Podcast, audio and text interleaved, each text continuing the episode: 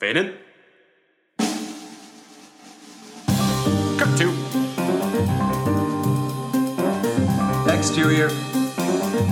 Interior. Restaurant? Bar. Club. Day. Night.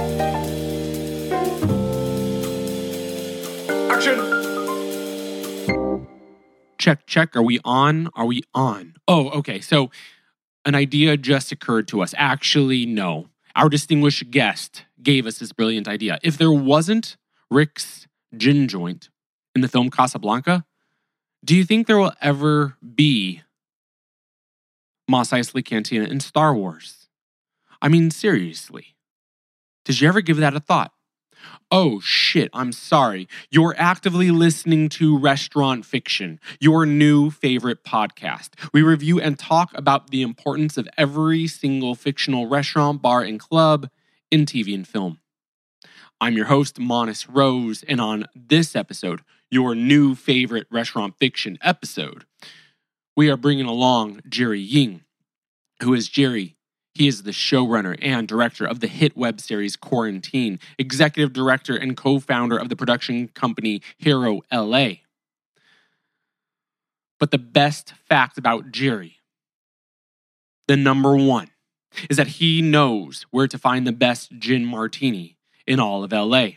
That there is signed, sealed, delivered, the bare knuckles brass tacks reason of why he's on.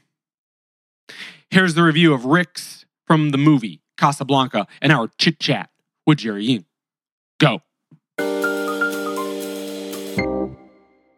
Guys, Restaurant Fiction, we have a travel fund. And we traveled to Morocco. More specifically, we traveled to the city Casablanca. Now, when in the city of Casablanca, of all the cities across the world, you need to stop in Casablanca for a drink. That's right, a real thick drink. And when you're choosing a bar, don't just choose any bar in Casablanca. Like, choose a bar where the dress code is strict, where you're going to put on a tux. That's right. Not, not even a three piece suit cuts it, like a tux. If you're with a significant other or a date, what have you, she, or if it is a he, puts on a cocktail gown. When you walk into this bar, you want there to be a haze. And I'm talking like something of just pure cigarette smoke, something that brings it back to the noir days, you know? Because to restaurant fiction, you see the haze mixed in with the dim light of places like this just adds to the sexiness, it adds to the romance. Now, when we choose a bar in Casablanca, we don't choose a bar with a jukebox. No, no. Maybe in America, maybe if we were going to the Brig or to uh, you know a cowboy bar, but no. When we're in Casablanca, we're in a tux. We want a piano player. We want a piano player that just sings that song that either brings a smile on your face or makes you cry, but really just you swoon over. I don't care if you're into music or not, you still swoon over. Oh, and then the drink. See, we're on a plane ride for a very long time. We don't we're not looking for some sugary tiki bar crap. No offense. We do like the brain freezes every once in a while or the brain washes or whatever the brain thing, the Mai Tais, what have you. No, but we're in Casablanca. We want gin because this is called Rick's Cafe Americain, aka Rick's Gin Joint. And they make the best gin imaginable. I'm sorry, Brits. I'm sorry, English. You just don't have the skills like Rick does. This gin is so straight, it is so smooth.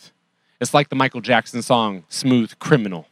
Now, we love all the aspects of Rick's Cafe Americain, including the gin.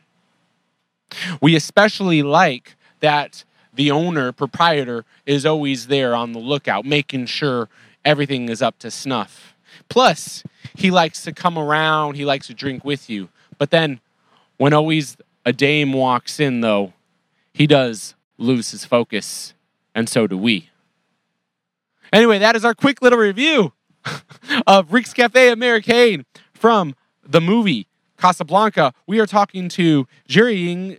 Jerry, what do you have to add? What do you have to say? What is your take on that little review? Go. It uh, makes me really want to have a cigarette with the gin in my hand right now. Of all the bars you've either been a part of, you've traveled to, you frequented, which one reminds you of actual of an actual Rick's? Like, do you have an actual Rick's Cafe Americain experience in your life? Wow. All right. Well, what's interesting, I'll answer this in two parts. The bar that it reminds me of the most is Spy Bar in New York, mid 90s. It was the spot in New York. Nobody got in.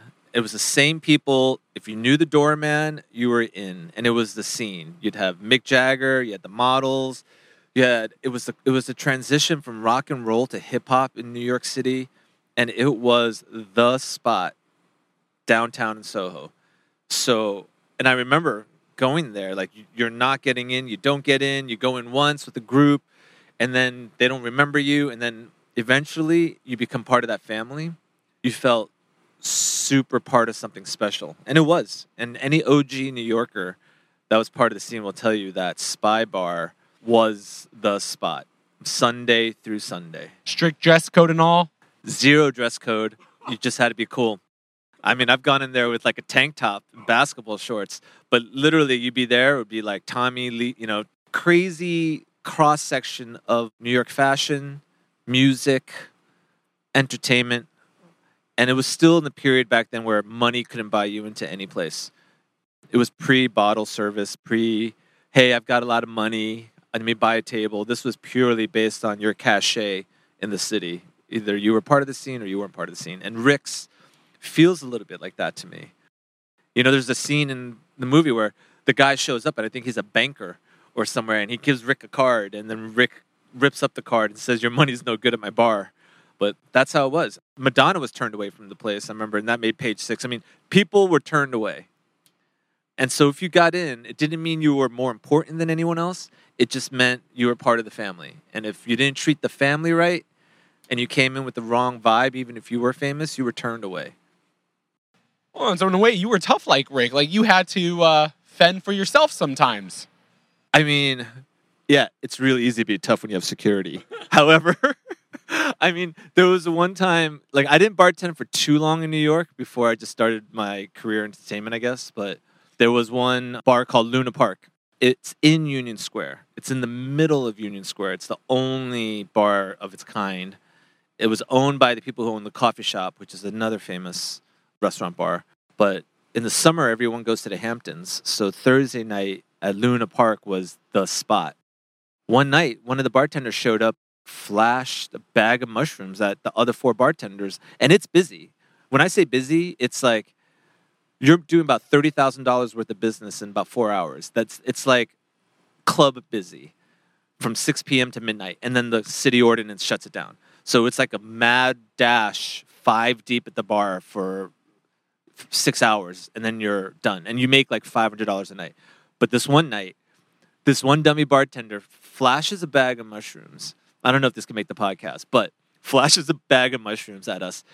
The two of us, me and my friend Jason, are in the middle of the bar, and we're just shaking our head like no, and he's shaking his head the other way like yes, and then he proceeds to eat them. Being young, I don't know, I think I was like 24, 25 at the time. We were like, we're not letting you do this to us, so we all ate them, and proceeded to have one of the craziest evenings behind the bar you ever saw. Everyone was in their own vibe. Me and my friend Jason were having the best time of our lives in the middle of the bar, but we couldn't stop dropping bottles out of they were slipping out of our hands. Everyone was making us laugh. One guy was getting cut. He was bloody. He could he couldn't stop cutting himself. Cut his hand, bleeding. Cut the top of his head on the ceiling fan, reaching for liquor, bleeding. And then the one that ate him was like just angry. He was just yelling at people the whole time. And then there was a fight. We jumped over. So so it was that whole it was a whole thing. And then when we looked up, we still had five hours to go, and it became the longest night of my life probably. Over the good of the mushrooms and into the back nine, and still with an entire evening of work ahead of us. Rick's Cafe, you know, First of all, why does it resonate with you so much? Is it because of your Ann Arbor and Jamaica days, or is it even above that, beyond that? It doesn't resonate to me on any of those things because those things are all derivative of me loving the film. My experience with the movie is so interesting because, and it's ironic because I'm in film now and I produce films, but when I was younger, I wasn't. I was in grad school to try to take my career path towards medicine and be a doctor. So I was in New York, but if you said to me black and white film, I'd just be like, why bother watching? That's kind of who I was when I was a young person. I was not a cinephile. I loved movies, but I was not a lover of film in that way. I remember being at my girlfriend's at the time's apartment. She had gone to work and she had Casablanca and a VHS tape.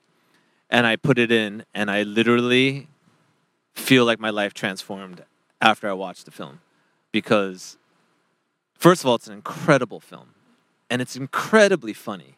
The writing is so funny. It was originally a play. I don't know if you know that. It was originally a play called something like Everybody Comes to Rick's, something like that. But it's really funny. It's my sense of humor. It's my type of people.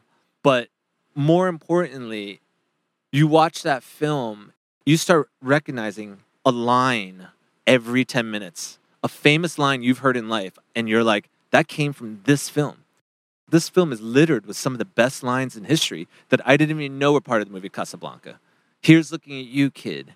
We'll always have Paris, you know, or this is the beginning of a beautiful friendship. Like it's littered throughout the film. So when you're watching it, and if you've never seen it, your face will just light up with like knowing where all these beautiful lines in life came from.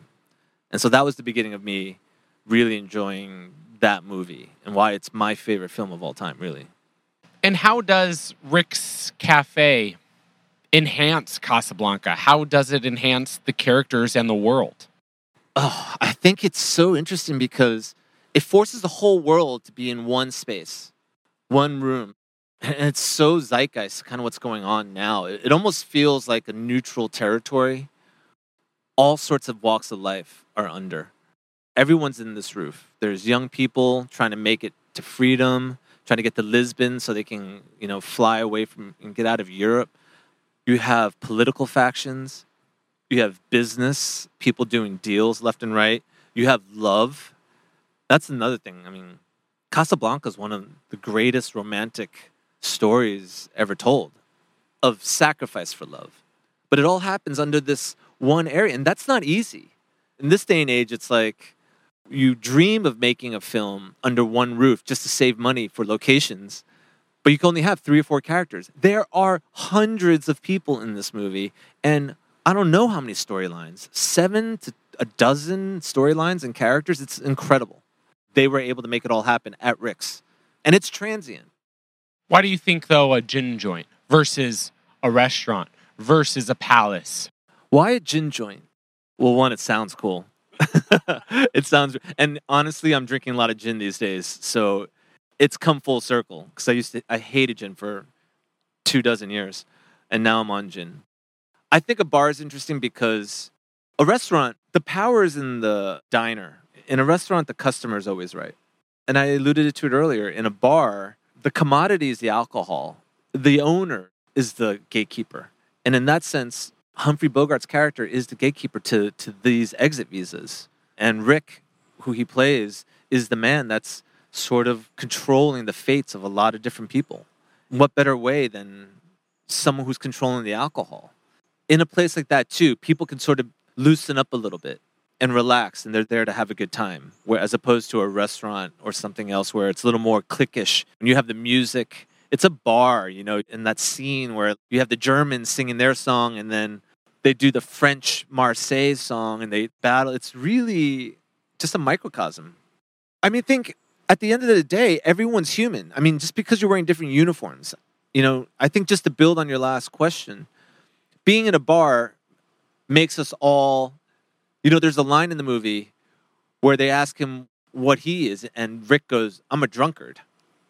And when you're in a bar, you're not Italian, German, American. You're somebody who's having a drink, and we might be able to have a drink together. Sort of a common denominator.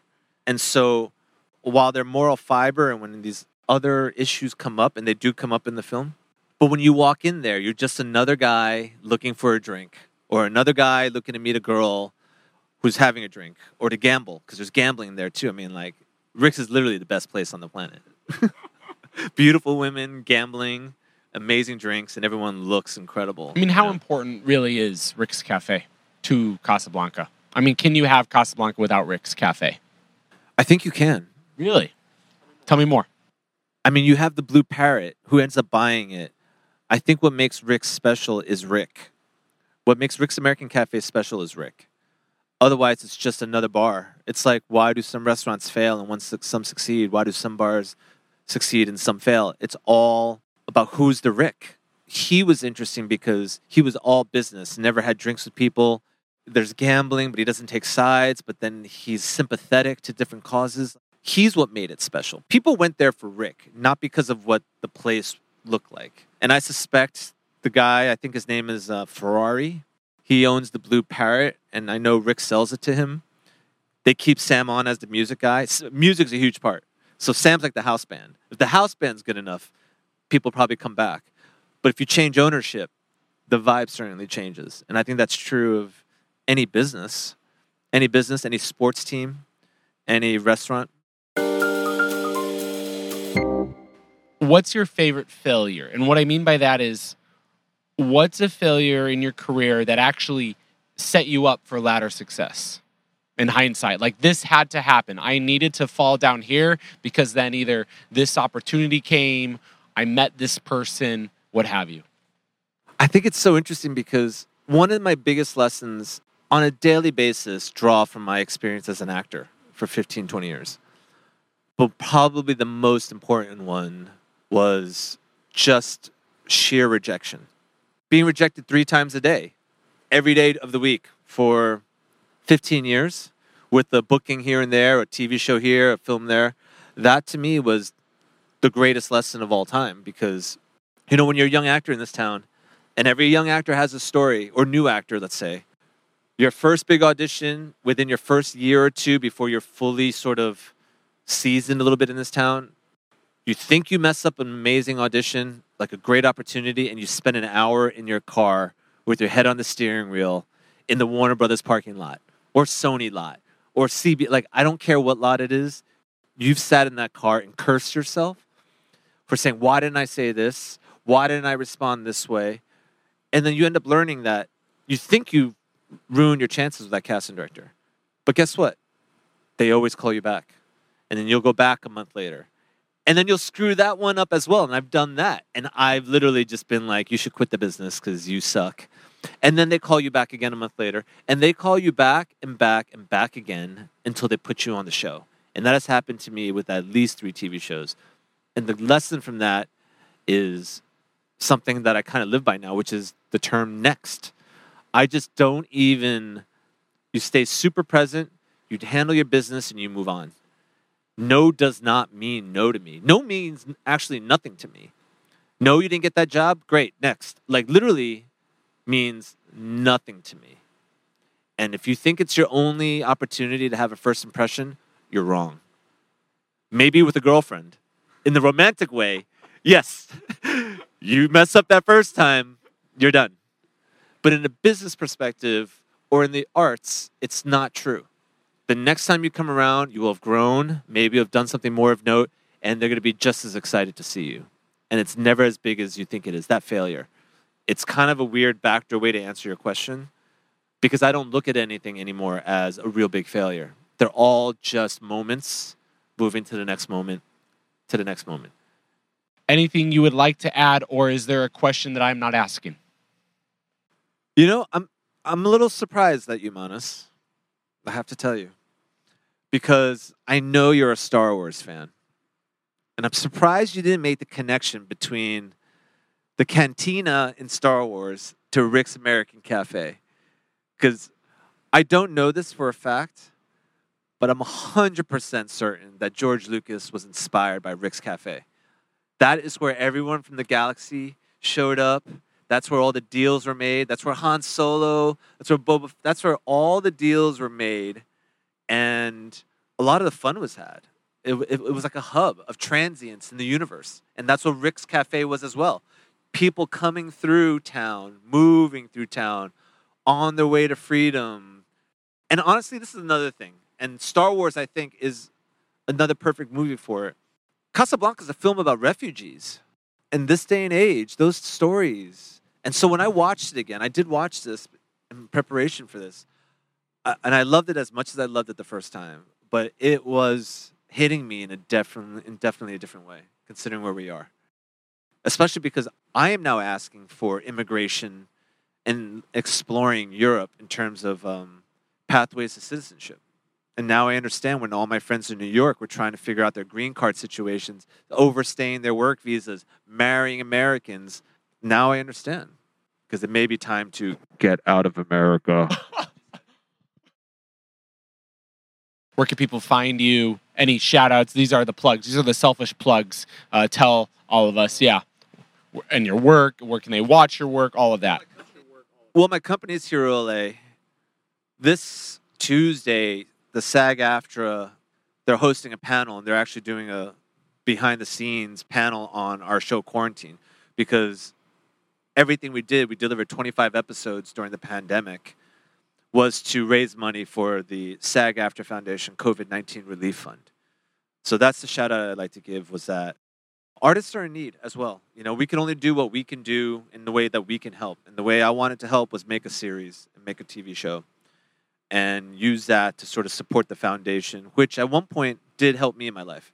There was one down year, I think it was during the writer's strike. They helped me. And I remember writing to them, I hope to be able to give back someday. And it was with great pride and joy that I made that series for the foundation. This coming Tuesday, they're doing a live panel. Gabrielle Carteris is moderating from 90210, the Peach Pit. She's the president of SAG, AFTRA. Still weird. I still have to add the after part. I that's SAG. It's SAG AFTRA. And so we'll be doing a live panel there on the challenges of shooting a show remotely during the lockdown.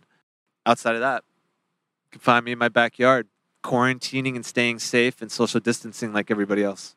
And drinking some dry martinis. Monkey 47. Yeah. I'm digging it. That's right. It's great. All right. Thank you, Jerry. This was this was awesome, man. My pleasure, man. It's been really fun to be here. Cheers. Thank you, Jerry. We had a blast and can't wait to have you back on in 2021. For all of you who want to know more about Jerry and his work, please do yourself a favor and watch his YouTube web series Quarantine.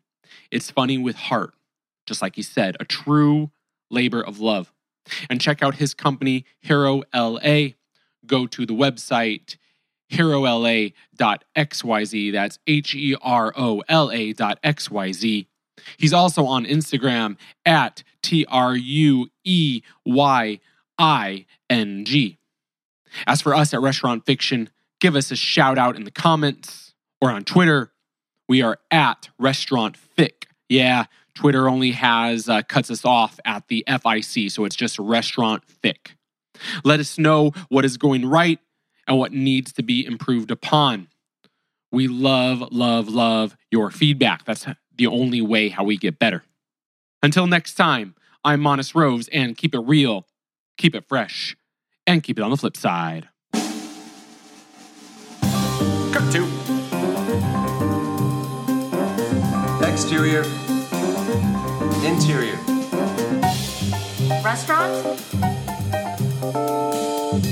Bar. Club. Day. Night.